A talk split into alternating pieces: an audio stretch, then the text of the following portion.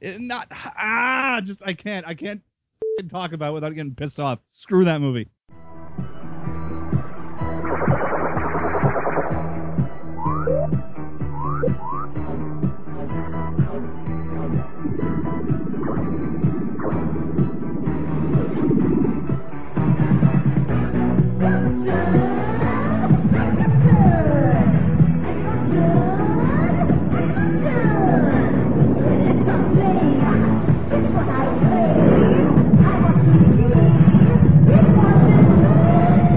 Radiodrome.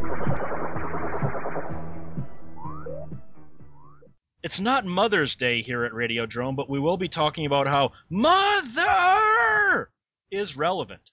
I am Josh Hadley. With me, almost as always, is Peter. Last week he was face down in a toilet because it was his birthday. Gotchik? That's right. And also, Mother! It was kind of Danzigish. And Cecil's out this week for personal reasons. If you watched his video, you know why. He'll be back next week. Stepping in for him is the person I like to torture with all of my retrospectives. Mike White is our perpetual punching bag here. Hey, Mike. Hey guys, how's it going? Oh, I kind of figured you'd have some witty retort, but okay. I got nothing, nothing yet. Fair enough.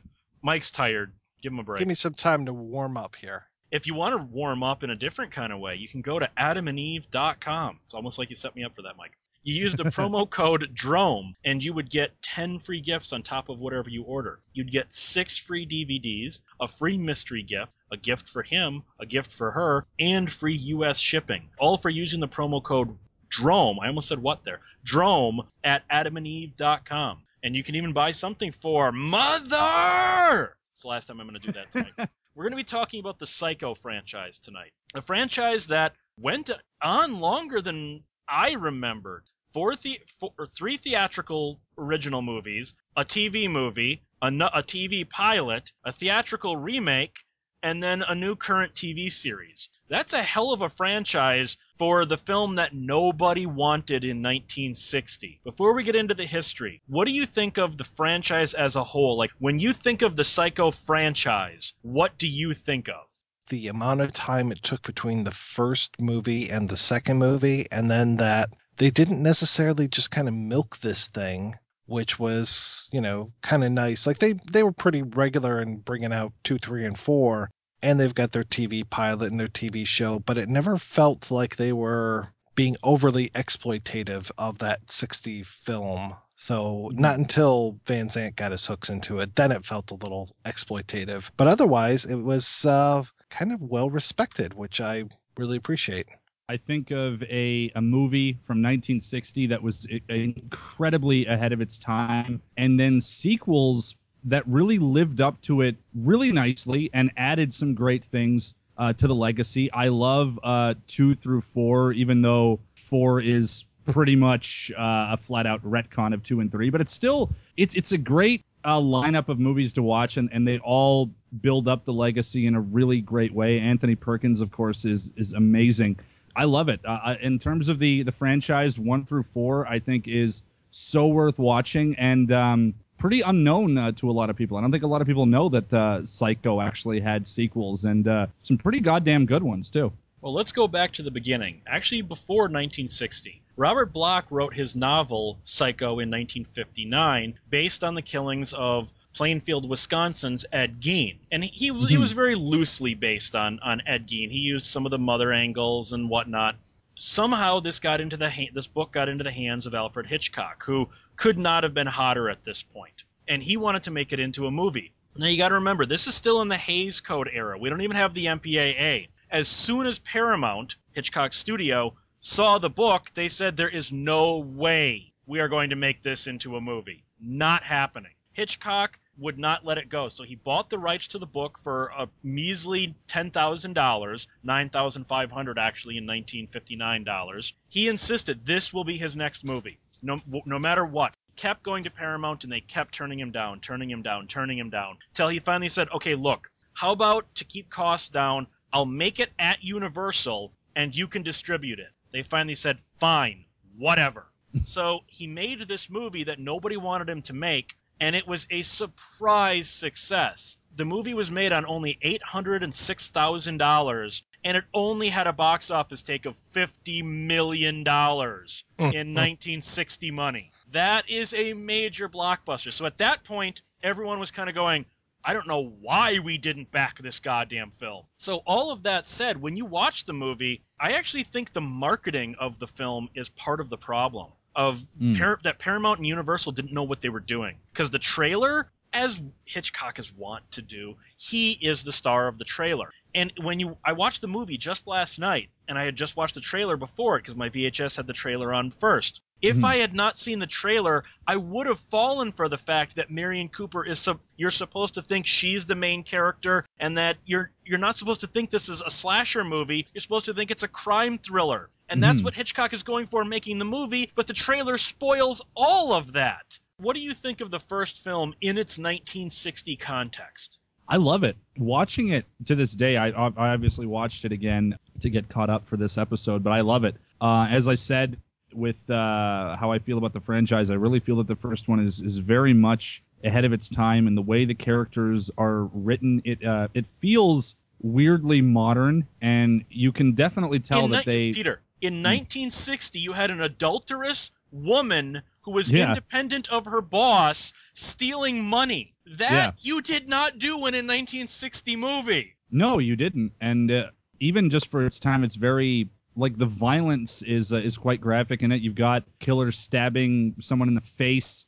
Um, it, it's a very a brutal film, very quickly paced, and as you said, like the, it's a very modern take. Like you've got a you got a character who's built up to be the main character. Obviously, it's supposed to be a uh, you know a curveball, but she's right off the bat um, very what would be considered flawed. You know, she takes off with her boss's money. She's she's an adulterer. I think um, yeah, it's very modern for 1960, and I think because of that, it, it holds up uh, so well. And, and of course, uh, that that's only a small part of of why. Uh, I guess we'll we'll get to the the other aspects of the film, but uh, I love Psycho. I think it's it's just an awesome movie, and it, it totally paved the way for what I believe would become the slasher genre. Well, I absolutely loved Psycho. You know, this really did push boundaries. No time before had they shown a toilet in an American film, and the toilet is very prominently displayed in this one. And I wish Mhm. I was joking around, but it's actually true that that was a very controversial part. I, I know film? it is. It is sort of sad that they showed a toilet in a movie where a woman gets stabbed in the shower is the most controversial part. Yeah, and I I I don't necessarily take umbrage with what you were saying as far as the marketing. I- thought that they actually did a very clever job with it though. I mean, Hitchcock was on our television sets every week here with the Alfred Hitchcock Presents show, and I believe he even used some of the crew and everybody for making Psycho so that they could do it quickly and get it done, you know, cheaply. You know, you said it was less than a Mhm. million dollars for the budget. And that whole idea of him with the uh, his patter and speaking to the audience that way. And then I like that he really pulled the wool over everybody's eyes, trying to make them think this is a crime thriller. He's known for his crime thrillers. You know, North by Northwest was the previous film to this, and Vertigo, and all these. You know, The Wrong Man was right before. He's just like you know, bang bang boom, knocking them out every single year. And then the whole idea of you know people who will not be admitted late to Psycho. You have to come in at the beginning because after those first 20 minutes, man, the whole movie just completely changes and is one of the most clever things that any director can do. Taking the star of the film, you know, we've got, you know, um, Janet Leigh, who is this very famous woman at this particular point in her career, and then killing her off in the first 20 minutes, and then leaving us with these quote unquote nothing characters and changing it from this crime thriller into this completely different movie. One of the best things that he could have done. Mhm. Well, and then also one of the things that m- helped move this movie along is Bernard Herrmann's amazing score. I mean, Yeah. w- we all know the, the famous shower scene score, but I mean, just the opening score, the underscore, it has this very off kilter tone to the whole movie that like you're almost inside you don't even know it's norman's fractured mind at this time but you're almost inside norman's fractured mind even the opening credits all Those the all the letters credits, are yeah. literally fractured you know, it, it's it's brilliant. I think everything about this movie works the way it's supposed to. Mhm. Audiences clearly responded to it. The funny thing is, in 1960, critics didn't. They thought this was the the finally Hitchcock made a mistake. Hitchcock's worst film to date. Other people said that this is just base, that this film is the lowest Hitchcock could ever sink. It's funny how the audiences loved it, and we love it now, and it's considered a classic. Critics hated it. Can you see why critics didn't like this at this time in 1960? Well, yeah, definitely, especially because this was not the master's work. You know, this was not those very craftily, you know, created things that he had been doing up until this point. At least that's how it seems at first blush. And the more you dig into the film, the more that you see there are some very, very clever things that are going on inside of it. I mean, just some of the symbolism, the whole uh, the theme of the birds that are happening in here. A few years before he makes the birds, by the way, the Mm-hmm. use of the the names. You know, Norman and Marion are almost you know the exact same name. Marion Crane, Crane being a bird, him with all of his stuffed birds. I mean, there's just so many nice things. Him with his stuffed birds, him with his stuffed mother. All these the brilliance of Hitchcock is carrying through into this film, but I think critics were more taken aback by the violence and the you know having the the rug pulled out from under them. And then yeah just thinking that this is a you know for lack of a better term this was one of the first slasher films. And i think that they did not necessarily respond to that the way that i won't say that they should have but the way that other people did I, I think it shows that critics then and, and critics now really all really aren't all that different. When you've got a movie that's got you know nudity and violence, you're going to have critics that are shitting on it and saying that There's actually no oh, nudity. No, if you There pay, isn't, if, no, if very you pay implied. attention, even during the shower scene, you there is no nudity, and you don't ever see the knife actually enter Janet Leigh's body. It glances No, off don't. a couple of times, but your mind says you saw her naked and you saw her stabbed. Well, you know what I mean. Like it's still very, uh, at least for its time, was very provocative, and I think a lot of critics do uh, poo-poo that. They're you, you, you had uh, Siskel and Ebert doing the same things about the horror movies that would come out, and they would just go off on how wrong and awful and misogynistic all all that kind of stuff is. And I think the critics were kind of doing the same thing. They're they're seeing uh, and especially attacking Alfred Hitchcock because his prior movies weren't like as graphic. Um, but I, it really shows that it's the audience that that speaks so much more about uh, how well the movie did or how bad the movie was uh, rather than critics that seem to be it, it almost seems like they're told uh, to like things for a certain criteria. And if they're if they're too violent if they're too sexual then they automatically have to shit all over it and try to convince you as the viewer that what you're seeing is wrong. So the fact that that Psycho did well with audiences and didn't do well with critics is a testament to how fucking awesome it is. North by Northwest is 1959, Psycho is 1960, and just comparing the level of graphic uh, graphicness, I guess is the word for between these two films. I just rewatched North by Northwest the other day, and that we we can't show any real coitus between Cary Grant and Eva Marie Saint in here. The whole idea of like him pulling her up into this bed, but yet it's still a very chaste relationship, and then cutting to that kind of Freudian train going into a tunnel. That as this kind of wink at the audience at the end of North by Northwest versus Marion Crane in her bra with this uh, you know, married unmarried man and she's unmarried, putting on her bra in the afternoon, you know that they just had sex and it's just pretty out there. It is not that kind of coy wink at the camera. This is very much like, hey, here we are, middle of the afternoon. She's putting on your bra. You know just what happened. So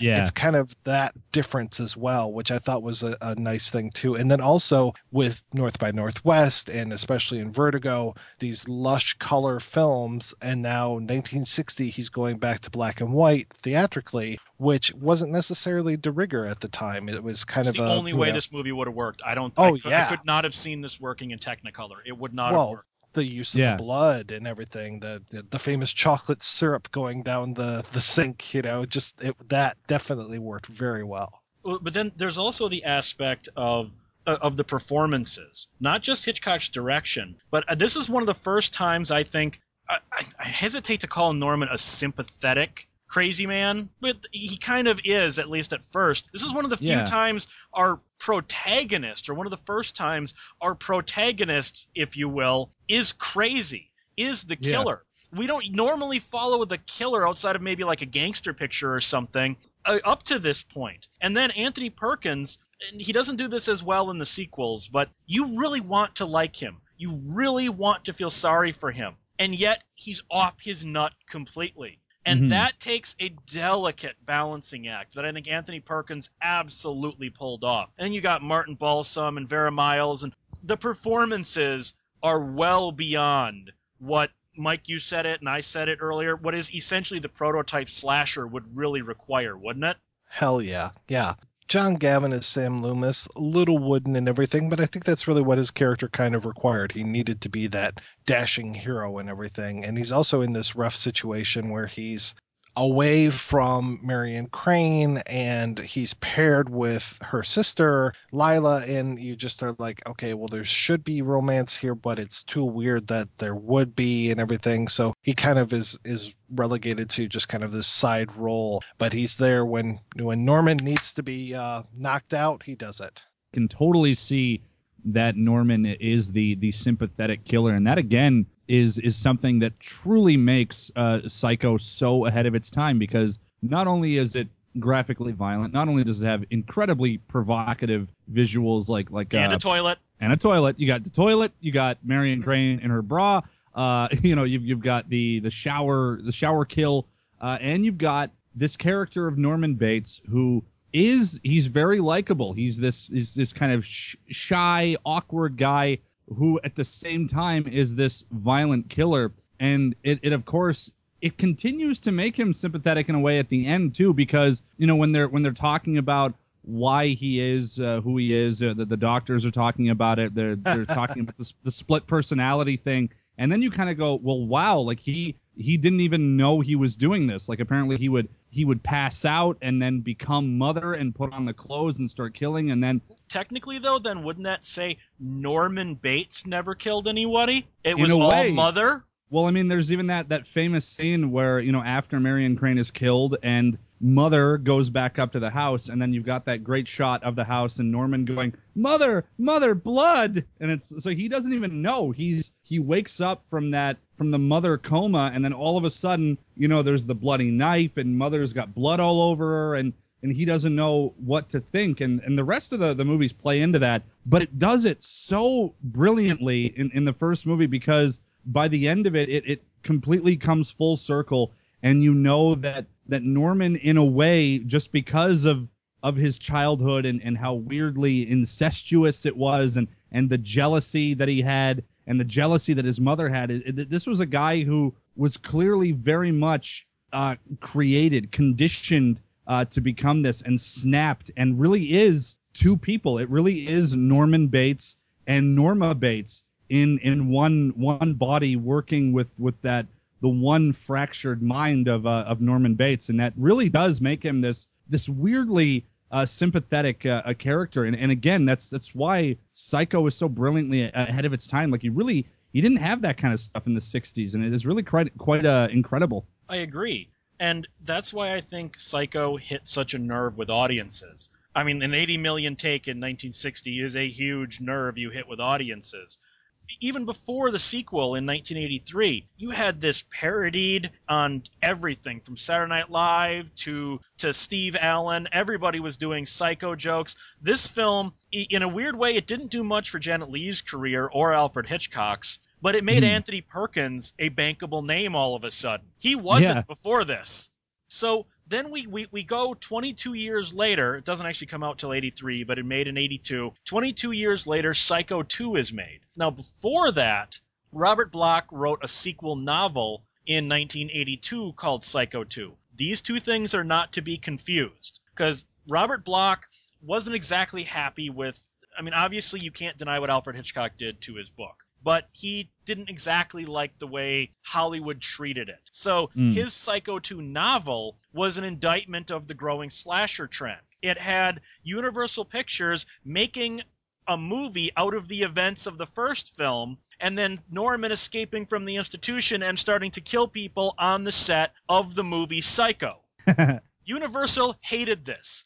They specifically told Tom Holland, "You will not use anything from the book. You won't. If we see anything from the book, you're fired." So when he wrote Psycho 2, it's a completely original script. I just want to point that out that the book and the movie have almost nothing to do with one another. Universal decided to move ahead with Psycho 2. Originally, it was going to be a uh, made-for-TV movie, but then they no no no no no. And originally, Anthony Perkins wanted way too much money to return as Norman Bates. So seriously, they actually looked at Christopher Walken to play Norman Bates. That didn't work. Anthony Perkins took the role. Richard Franklin, coming off of the hit Aussie film Road Games, came in as as director. Now he wanted, which I think would have been brilliant, in the role that went to Meg Tilly. He wanted he wanted Jamie Lee Curtis to play that role, which I think would be absolutely brilliant in joke casting. But Yeah. then Psycho 2 comes out, and it's a fantastic film. I know I'm about to commit film snob heresy.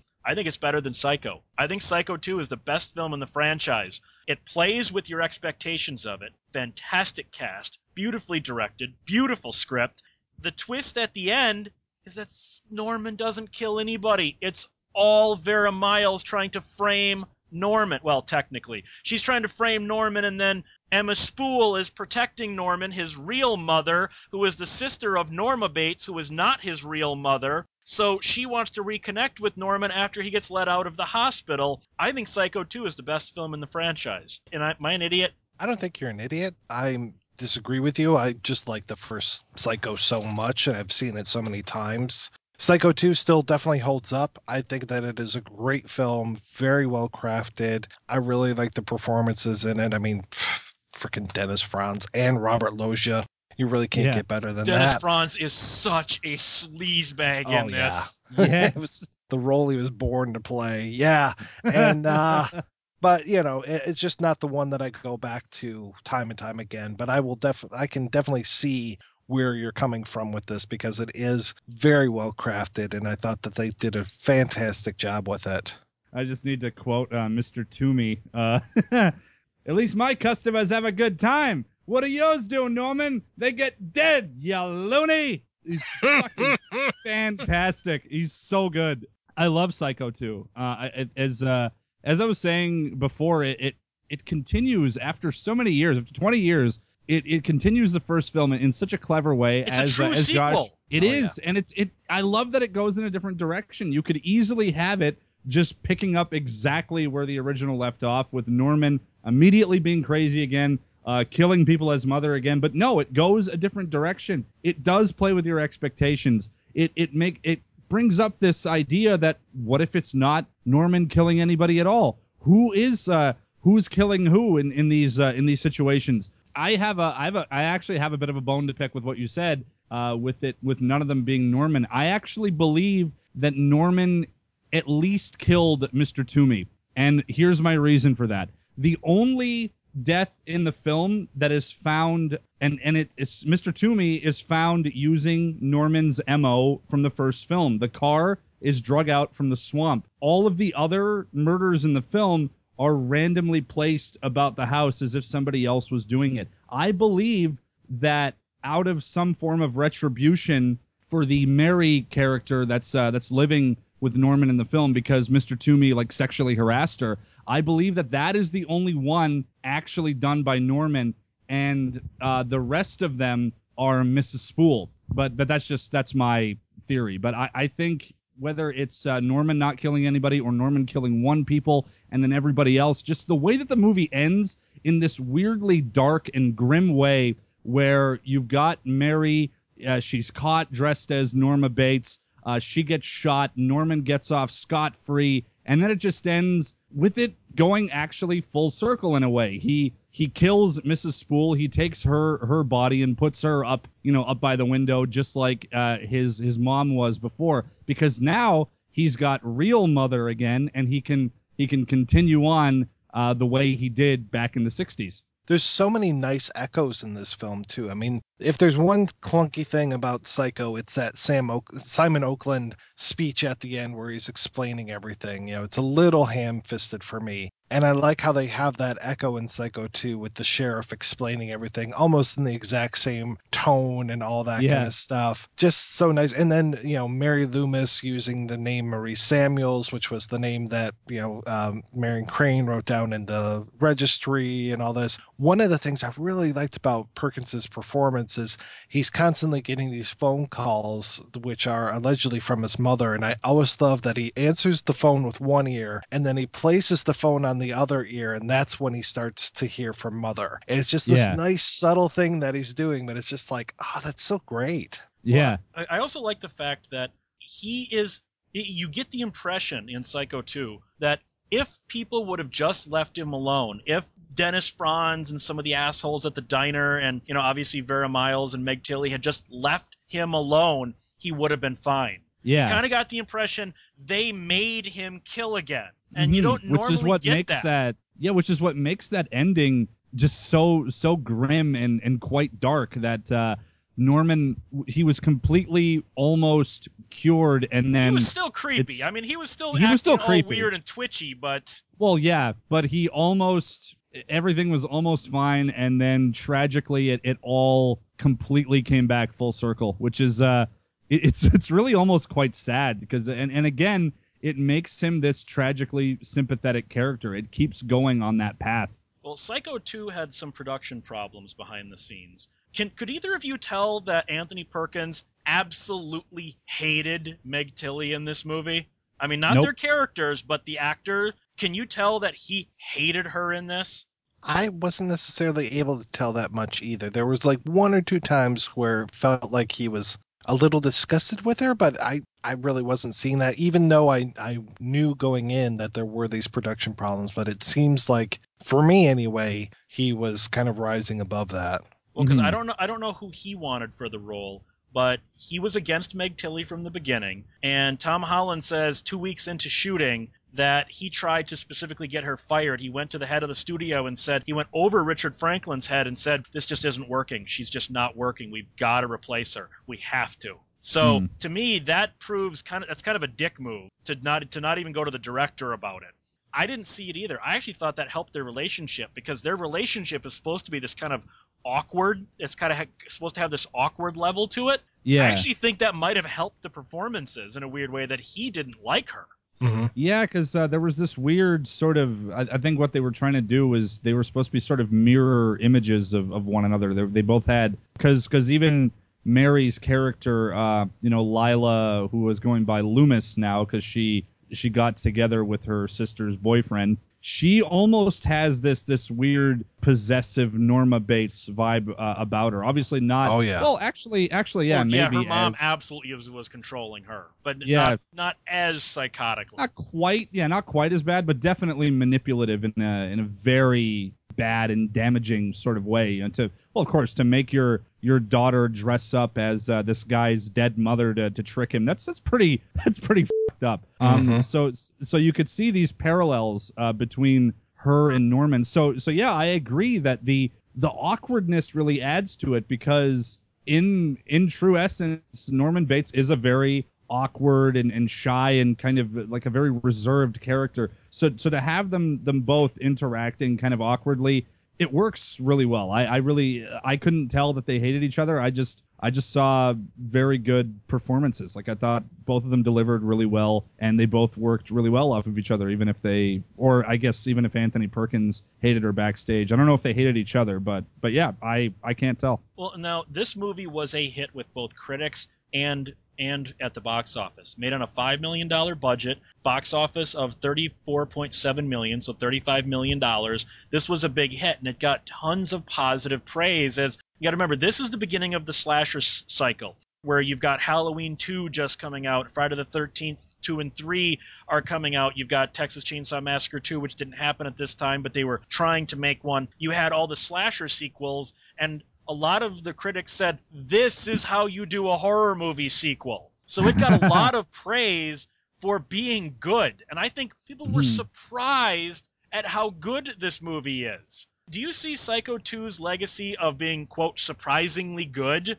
as something something inherent to 1983 Or is that just people did not want a sequel to a Hitchcock movie? It seemed to really just treat the material with respect, which I liked. I mean, we didn't talk about the opening of the film, which could really be seen as just a either an fu to Hitchcock, which is reusing the entire shower scene from you know from Hitchcock's from Psycho, or it could be seen as let's get this out of the way, which is kind of the way I took it a little bit more as far I took as it the like same way, yeah. yeah, we Yeah. know the most famous scene in this movie. Let's just put it right here. And then there might be some shower stuff later on, but really we kind of moved on from this, which I thought was fantastic. Yeah. Uh, I don't know if it was necessarily inherent to 1983. I just think that it was a, a sequel. You know, nobody should have wanted to see a Psycho 2. Just the idea of a Psycho 2 is so wrong. You know, going 23 years without this movie. Why is this necessary? This is just, you know,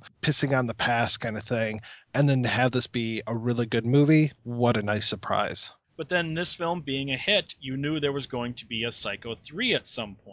We didn't we didn't get that till 1986, but they'd started work on it right after that with a couple of different ideas that didn't pan out. Now, Psycho 3 was made on a much larger budget of almost 10 million dollars and this one only made 14.4. So it was considered a flop. Psycho Hmm. 3 though this time, Perkins said the only way he would come back is if he got to direct it.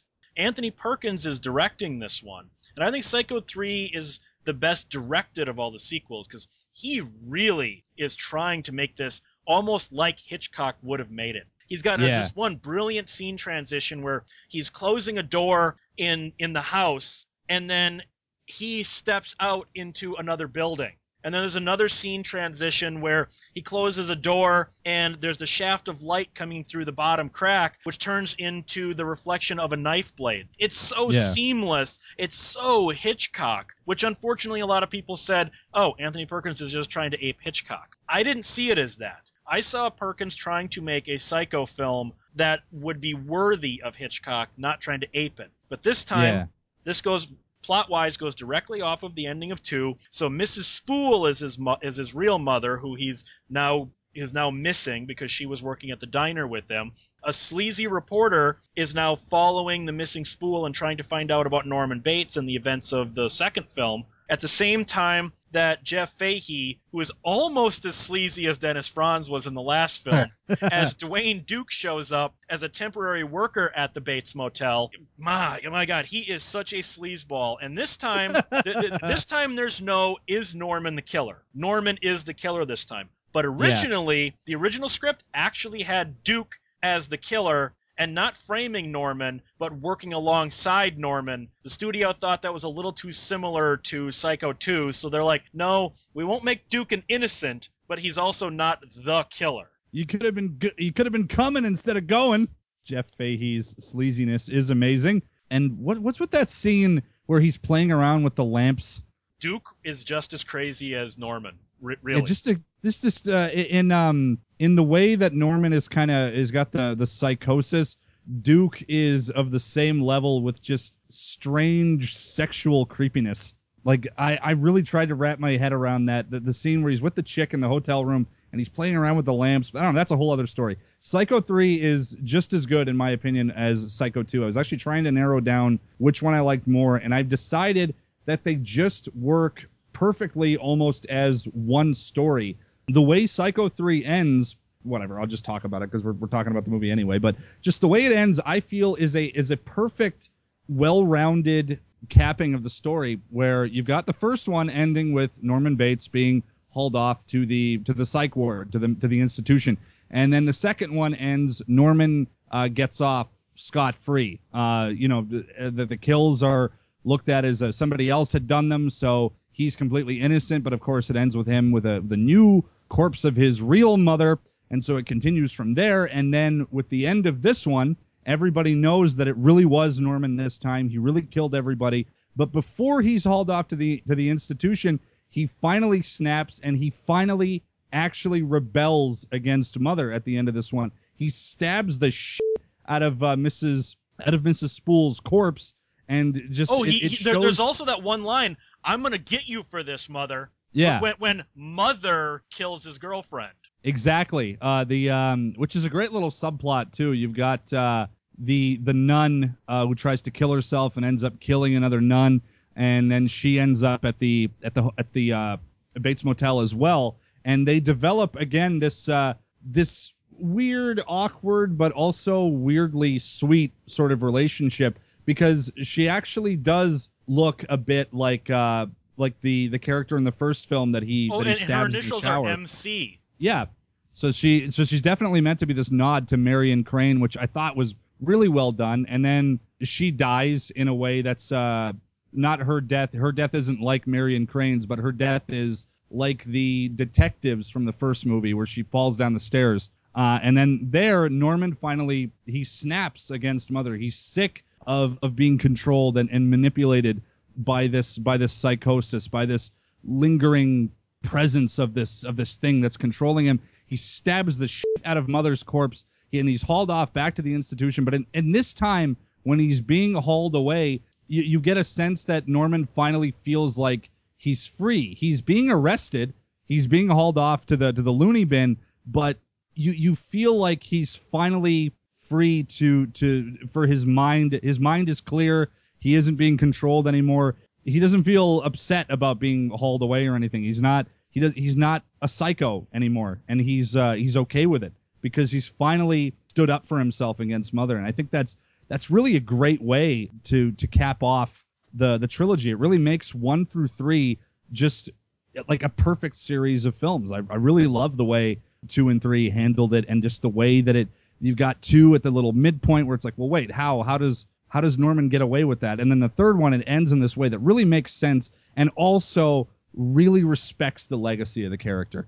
I really liked it. I mean, I like that we have kind of the religious imagery. I mean, that whole the movie opening with Diana Scarwid like yelling, you know, there is no God and all that, and that nice kind of uh, to me, I saw it as like a Vertigo kind of opening with her and the church t- or the bell tower. I, I saw that there, there's no way you can avoid that imagery with with the Psycho franchise and Hitchcock Good, involved, good. Mike. Good. I'm glad it wasn't just me. So that was a really nice touch. And then like the scene with the ice machine and all that. I mean, yeah, I remembered that so vividly from the first time when I saw this on VHS in 1987 or whenever it came out. All these years later, and it's just uh, which is what almost what 30 years later, something. Yeah. Yeah, we're almost 30 years on for Psycho 3.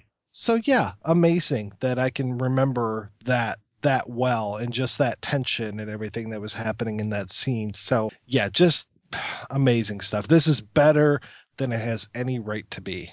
Unfortunately, Universal didn't agree, and neither did audiences nor critics. The critics the critics looked at Psycho 3 as being just a generic slasher movie. As. David Kehr of the Chicago Reader wrote, Perkins tries to imitate Hitchcock's visual style, but most of the film is made without concern for style of any kind, unless it's the bludgeoning non-style of a Friday the 13th film. Variety said, the film is dependent almost entirely on self-referential incidents and attitudes for its effect, and it eventually becomes wearying. The, the critics, I mean, Roger Ebert surprisingly gave Psycho 3 three out of four stars. Quote, any movie called Psycho 3 is going to be compared to the Hitchcock original, but Perkins is not an imitator. He has his own agenda. He has lived with Norman Bates all these years, and he has some ideas about him. And although the movie doesn't apologize for Norman, it does pity him. For the first time, I was able to see the true horror in the Psycho movies isn't what Norman does, but the fact that he is compelled to do it. Unquote. Yeah. Roger Ebert got it. But a Mhm. lot of the critics just saw this as, oh, this is like the Friday the 13th version of the Psycho movies. And so That's it bullshit. failed hard at the box office, which meant there was not going to be another one.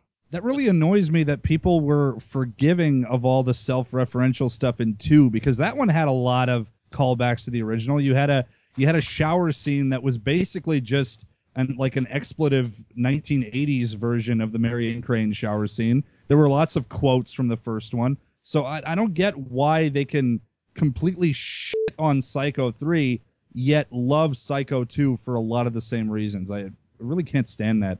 It's not surprising to me because we are so many years on into the slasher cycle and everything. I'm surprised that Ebert gave it such a positive review because I remember Siskel and Ebert gave it, I think it was a marginal thumbs down, but it was definitely a thumbs down, you know, years prior on at the movies or Siskel and Ebert, whatever it was. And I can see these two kind of going hand in hand.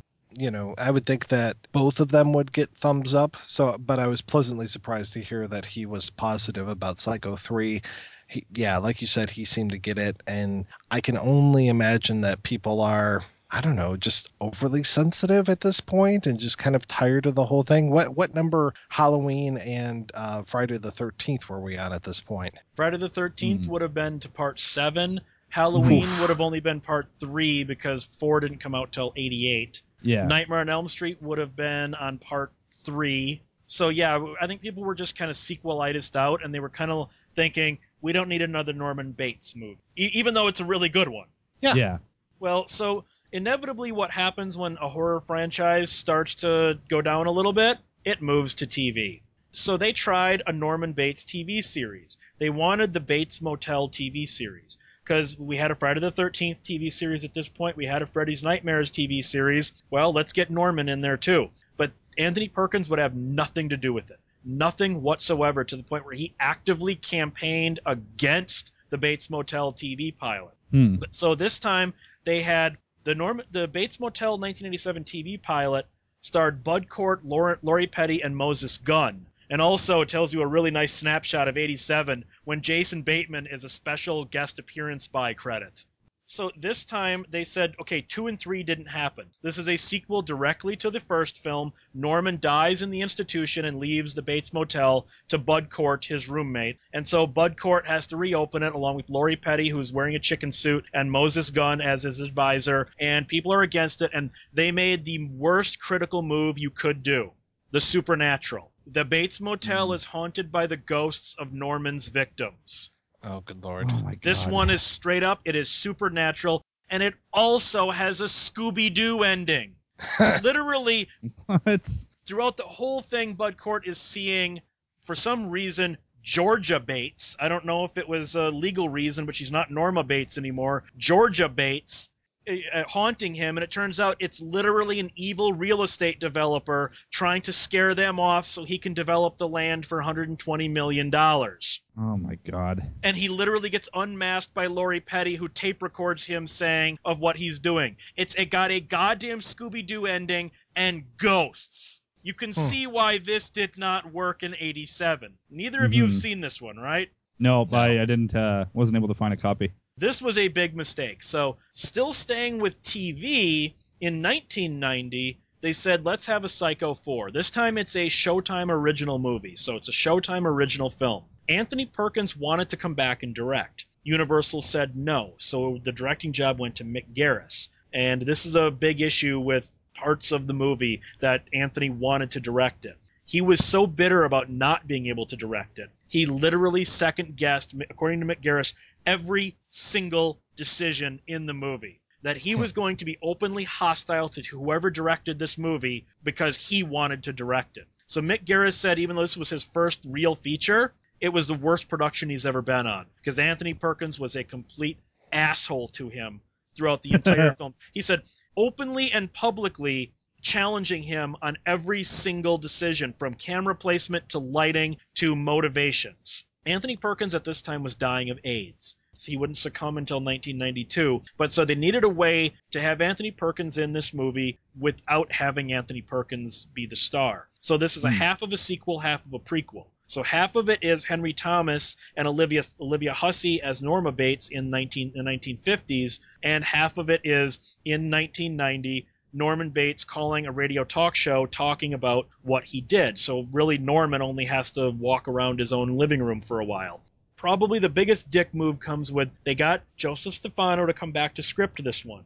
He hated the idea of Norma not being Norman's mom and he hated the Mrs. Spool idea. So he specifically said this film does not take into account 2 and 3. This is a sequel to Hitchcock's original and that's it. All of that said, I thought Psycho 4 was surprisingly good. Really well directed for a TV movie. The performances are fantastic. Olivia Hussey is scary freaking hot as Norma Bates, even when she's crazy. Henry Thomas is a great young young Norman Bates, And Yeah. Anthony Perkins does a great job of balancing his sanity on the outside with kind of being remorseful of what he did and kind of Yeah. embracing it. You know, just the way that you described it now and the way that you described it when we talked about doing this episode, the whole idea of Norman Bates just walking around in his house and talking on the telephone, and this being the sequel and a prequel at the same time, it just sounds so terrible when you say it that way. And I'm not accusing you because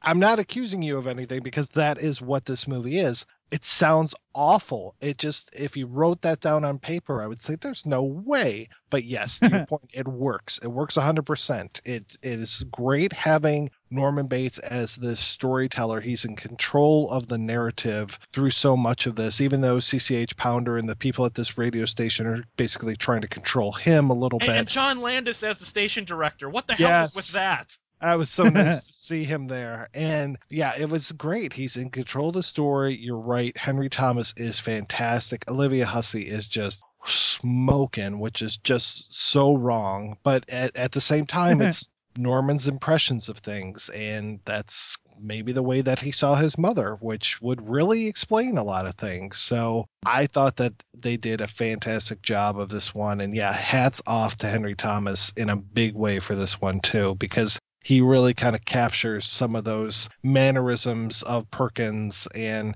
really did a nice job. With the mannerisms, though, he didn't make it an imitation, Right. which is what a true actor does when he's playing a younger version of a character. You really felt this was Norman Bates, but not a caricature of Norman Bates, you know? Right. Yeah. yeah, this was not a Vince Vaughn interpretation. We'll get to that. I think Psycho 4 is the, the the plot of Silent Night Deadly Night 2 executed properly. It's that same sort of thing where you've got this, you know, a serial killer being uh, interviewed about his past and it's it's like a prequel slash sequel kind of thing. And and yeah, on paper, the idea of Norman Bates kind of uh, you know meandering around his his house and talking on a phone does sound a bit lame but the way it's shot, the way it's performed, just everything, the way it looks, it's it's directed and shot in a, in a very moody, stylish way. Uh, the lighting is is very moody looking. The the lighting in the radio station is done very well. Uh, the, the prequel scenes, uh, young young Norman Bates and young Norma Bates are so good and really capture perfectly uh, the the vibe of of what you would be expecting Norman's childhood uh, to, to be like, and Norman as a kid to be like.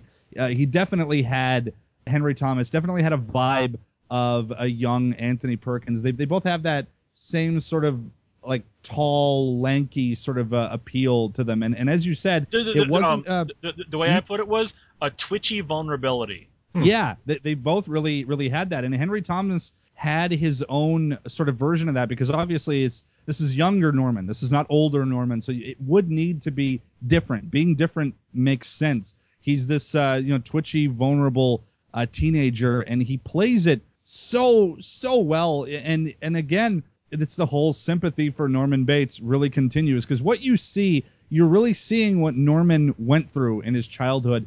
And oh, does that suck? Um, the you can shit that his absolutely see how what she Yeah. does messes him up. absolutely like you you've got scenes where they're like roughhousing and kind of kind of play fighting and tickling each other and then of course you know norman this uh this maturing young adult happens to get an erection and his mother who was being very flirty with him to begin with gets just completely pissed off at him for for even thinking of of, of being attracted to her and, and getting a boner so she dresses him up in a dress uh, smears his face with makeup, shoves him in a closet with a pitcher, and says and says you you go and you you pee with that because that's that's all you're going to use that little thing for. That's just for peeing. And she locks him up in the closet for for God knows how long. And and she just snaps at him for no reason. She starts you know hitting him over the head with a newspaper. And when when he asks why, what do I do? She says nothing. I needed somebody to hit. Like this is you can really see that that Norman wasn't just genetically going to be a psycho. He really was raised by somebody who already had the tendencies of, of just a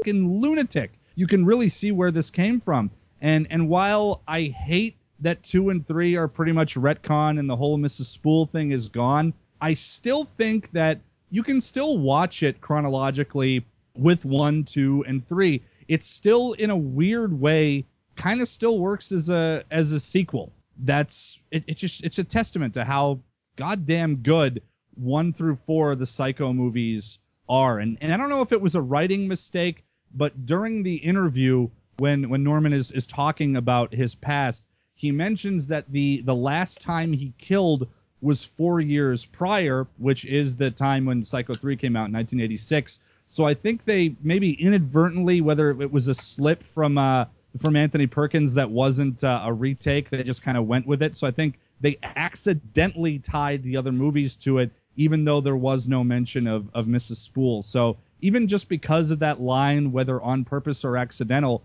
still makes Psycho 4 watchable with 3, 2, and 1.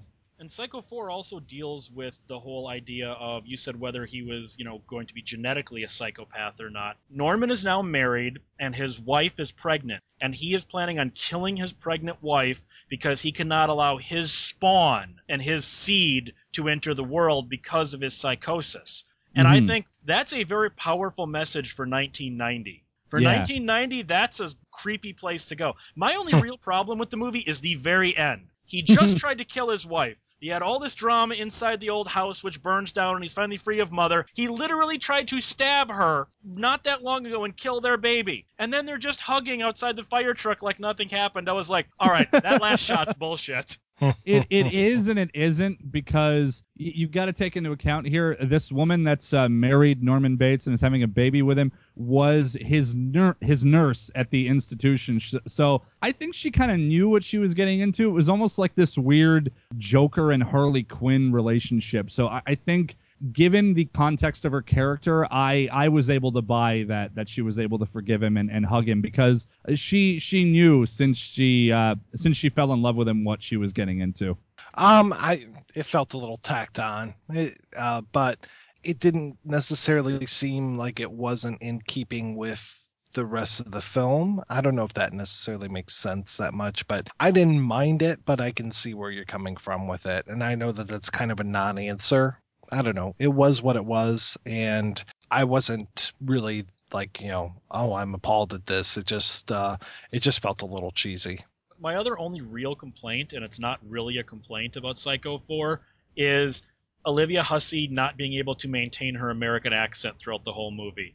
There are some scenes where her British accent is sneaking in pretty thick. And it's like, you guys know Norma didn't have a British accent in any of the other movies, right?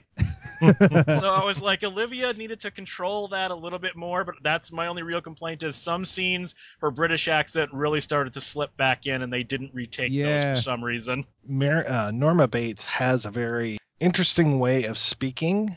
And I thought that she captured that a lot of times. And it was interesting because it seems like is kind of slipping into the British stuff as much as she's slipping into more the hardcore Norma voice. And then seeing some of the scenes with Henry Thomas where it seems to be her voice dubbed in, I was like, okay, that's kind of interesting. So it to me, it all kind of worked together that there were these kind of differences in the voices. And again, it's all kind of, you know, for me, it was more perception kind of stuff as far as who's telling the story and what they're perceiving at the time. which is a fair way to look at it. So this movie, being a TV movie, obviously we don't know how much money it made, but it was critically destroyed. The critics oh, said this No. was the definition of an unnecessary film. They didn't like it. Nowadays, it's been reappraised, and people have looked at at Psycho 4 the beginning in a much more favorable light than they did in 1990. And then. For some reason in 1998, Gus Van Sant got the stupid as hell idea let's remake Psycho as a his word shot for shot remake, which it's not, a No. shot for shot remake, and it is horrendous. I this Mhm. is the only one of these I did not rewatch for this retrospective because I saw it in '98 and I hated it, and I'm not Yep. watching this thing again. The entire all the casting is so wrong. I I don't. Okay, Vince Vaughn is no Anthony Perkins. He is not Norman Bates, not in any way. Anne Heche can't hold a candle to Janet Leigh. William H. Macy is a fantastic actor. He's not going to outcool Martin Balsam. Robert mm-hmm. Forster, I love. Simon Oakland kicks his ass in this role, and so forth. Everything about this movie was was ill conceived. I hated it. Hated, hated, hated. This is one of my most hated remakes ever. Can I say that I even hated the release date for this film? This was one of the dumbest things that they could have done. The opening of Psycho famously opens with the date and the time, you know, December 11th at this particular time. Here they open this new Psycho on December the 4th, which was a Friday back in 1998. What's the next Friday then? December 11th. They could have opened this on the day that Psycho is set, which would have been such a nice meta thing that they could have done. But no, they had to open it a week earlier. and from there on, from before the movie even started, it was just a bad thing. And yeah, Vince Vaughn playing Norman Bates as just, uh, you know, Norman and obviously Anthony Perkins Anthony Perkins, famously gay actor, uh, sex, psychosexual, tormented, has all these issues going on. Vince Vaughn plays Norman so fucking swishy that it's not even funny. And that's oh, that whole comes across Gus like Van... a Saturday Night Live parody. Oh, it's like, and it's that whole Gus Van Sant is this like kind of self-hating gay man, which I don't understand in movies like elephant where he's just like, oh well, let's make the killers gay, and it's like, why would you do that? He's also why? way too physically big. Oh, that yeah. was the thing about Anthony Perkins is he was lanky and kind of weird. Vince Vaughn is way too big. Well, in it, the thing that you said about this being a shot for shot remake, that always killed me because as I'm watching, I'm just like, no, these are not the same shots they have those like weird little inserts that look like they are re- rejects from a Rob Zombie video that are kind of showing up here and there, and I'm like, and they no. actually have Norman jerking off. Oh God, it is just yeah. You can and you can just hear that you know going on right there, and I'm just like, no, stop it! You should not be doing this. so many wrong things. There there was a really nice video that Steven Soderbergh put together on his website where he compared the two versions of Psycho. And one nice thing about Psycho, the film, is that it is very much a uh, shot reverse shot when it is, you know, when it was done. And then Van Sant picks that same thing up. So you can almost have a character from the original having a conversation with the person from the remake and vice versa. And it is just, he does some interesting things. Sometimes he even overlays the shots to show some of the differences there, like the whole idea of the camera spinning on the eye, you know, after the, the blood's going down the drain and everything. So it's nice that he is able to compare these things. And it's just, you know, I mean, Soderbergh's an editor by trade first and foremost. So there's some great things that he's doing with the editing of this. That to me is the only interesting thing or only good thing that has ever come out of this because it is wrong all the way down the line. Oh, it just terrible and just yet another misstep in Van Sant's career for me. Let's not forget mm-hmm. that even Cowgirls Get the Blues was just 5 years before this. That movie is a fucking joke. And uh I, I don't really know what else I could add to it uh, to go along with. Just everything is wrong. Vin, Vince Vaughn, fuck Vince Vaughn. I, I, don't know what else to say really. Just and I don't really want to shit on him too much because I've actually been enjoying him in True Detective season two. But this is late '90s Vince Vaughn. So fuck Vince Vaughn. This movie stinks and I'll never watch it ever, ever again. I saw it back around when it first came out, and that was it. That was enough for me. Just if people are talking about Psycho 4 being an unnecessary Psycho film, if you want to talk unnecessary, it's the Psycho remake. Like, it, not ah, just I can't, I can't talk about it without getting pissed off. Screw that movie. Okay, th- this is the way I look at it.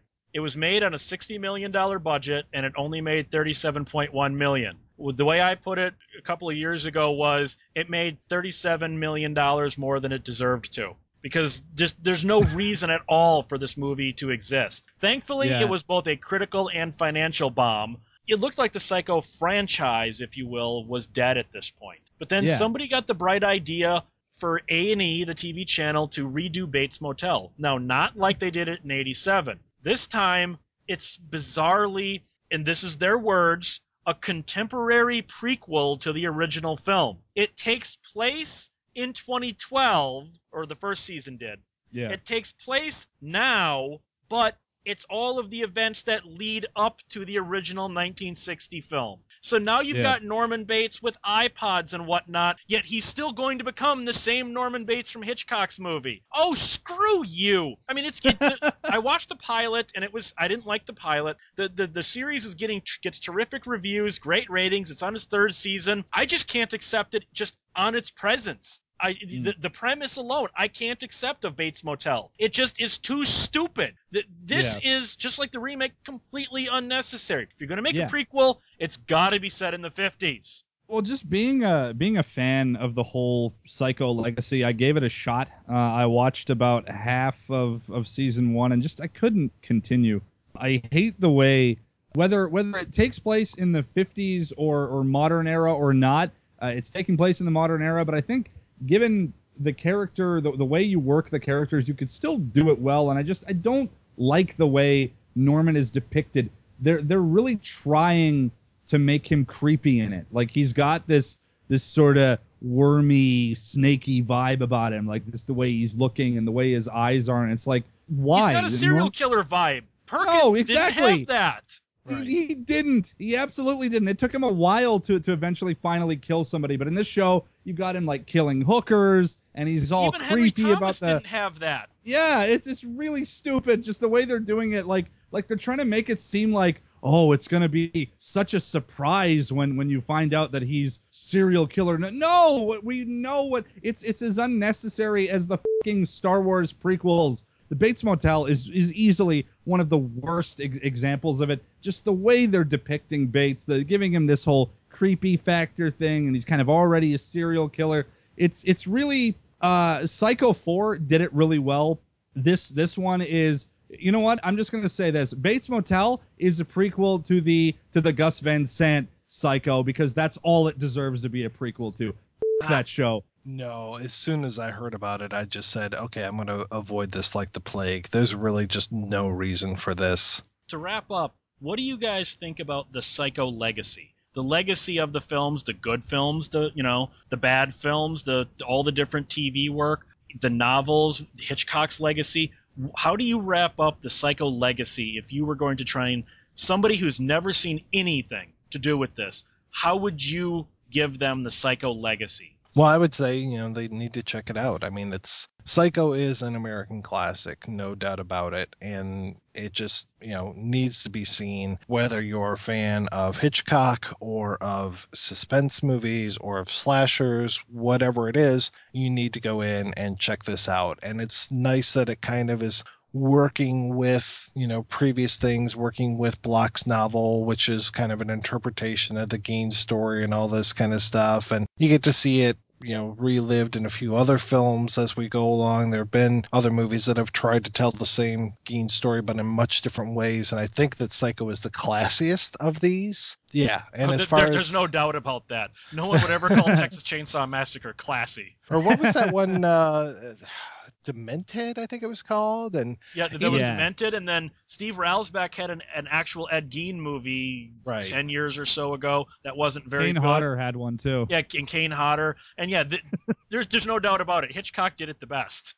Well, and I want to say that uh, William Castle did Homicide, which kind of pulls from some same things too. So I'll be watching that pretty soon, and we'll give you guys a report. But as far as you know, Psycho is a classic, no doubt about it. I hope I don't hear any dissent from the audience, kind of thing. But Psycho two and three and four, surprisingly good, surprisingly solid films that, like I said kind of before, have no right to be as good as they are, and really should be checked out. it's timeless and it's so ahead of its time and without it we wouldn't have in my opinion we wouldn't have stuff like texas chainsaw massacre. We, we wouldn't even have friday the 13th we wouldn't have silence of the lambs. This was uh, an idea taken from a real life serial killer becomes a book becomes a movie is so well received in my opinion spawns a subgenre spawns the slasher stuff do you, do you really think that Jason would be keeping his mother's severed head in a shack and like hearing her voice if it wasn't for Psycho? Do you think Buffalo Bill would have all these like Ed Gein uh, kind of throwbacks and stuff if if uh, the idea for Ed Gein wasn't used and stuff like Psycho? Absolutely not. I, I think that uh, movies like Texas Chainsaw Massacre with all the you know, uh, furniture made of bones and human flesh and the, the, the rotting corpse of grandpa wouldn't be utilized from the whole Ed Gein uh, murders and, and uh, the, the real life Ed Gein stuff if Psycho hadn't have become a thing, hadn't have been if, if the the writer and if uh, Hitchcock hadn't been brave enough to incorporate this into a time in 1960 where nobody was expecting to see anything like that, if there wasn't that bravery to do it, then we wouldn't see the subgenre of the slasher film the way it became in the in the early 70s and spanning in, into the 80s and even to this day. I think that it was a total game changer. And if if, if you're listening and if you haven't seen Psycho uh, or Psycho two, three, or four, do yourself a favor, get get your get your hands on them and watch them. You you're going to be thanking yourself for for finally sitting down and watching what, in my opinion, completely spawned the genre. It's probably the most solid slasher movie franchise that there has been. Mm-hmm. It's the only one, and I'm, only, I'm counting the original four films here that didn't have a dud in it. All the other Agreed. ones, as much as we might like some of the other franchises, they all have at least one dud. This is the only one that has four solid movies in it. We all have a different opinion on what the best one is, but we all agree, I think, they're all good movies. Mike, if people want to get a hold of you and Mother, where would they do so? well, Mother's in the basement, and she's doing very well. You don't even give well. her a window seat? Come on. No, no. Well, when there are guests in cabin 12, I generally hide her away. But uh, for the most part, yeah, she's there, and I'm over at projection-booth.com where you can find new episodes every week talking about movies not as good as Psycho, but sometimes they're on par with it. Peter, where can we see you getting your throat slit while sitting on the toilet like in Psycho 3?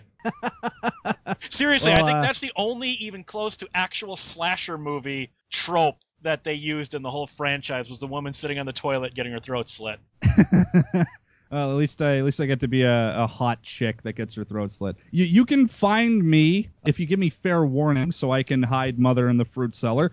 Uh, you can find me on Twitter at Cinematica, on Facebook, The Cinemasochist, on YouTube, The Cinemasochist, and you can find me on 1201beyond.com shouting mother with a fury a boy's best friend is his mother. And your best friend is 1201beyond.com where you can buy t-shirts and you can use the Adam and Eve code and you can use Amazon links and whatnot. So go to 1201beyond.com. If you want to contact the show, you can contact the show at 1201beyond at gmail.com. Remember, guys, be nice to your mother, or she will get you for this.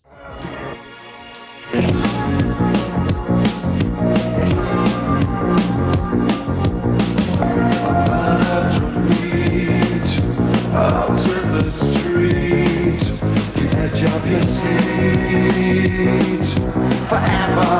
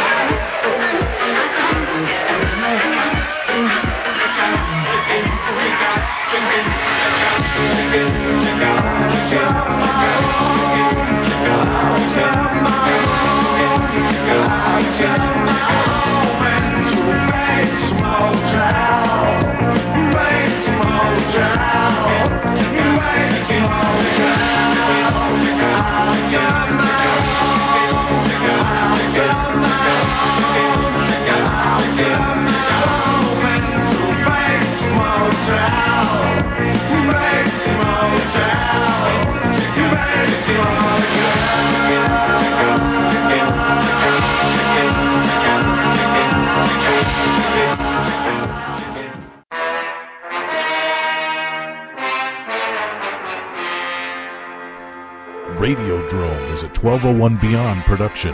Visit 1201beyond.com for more great shows.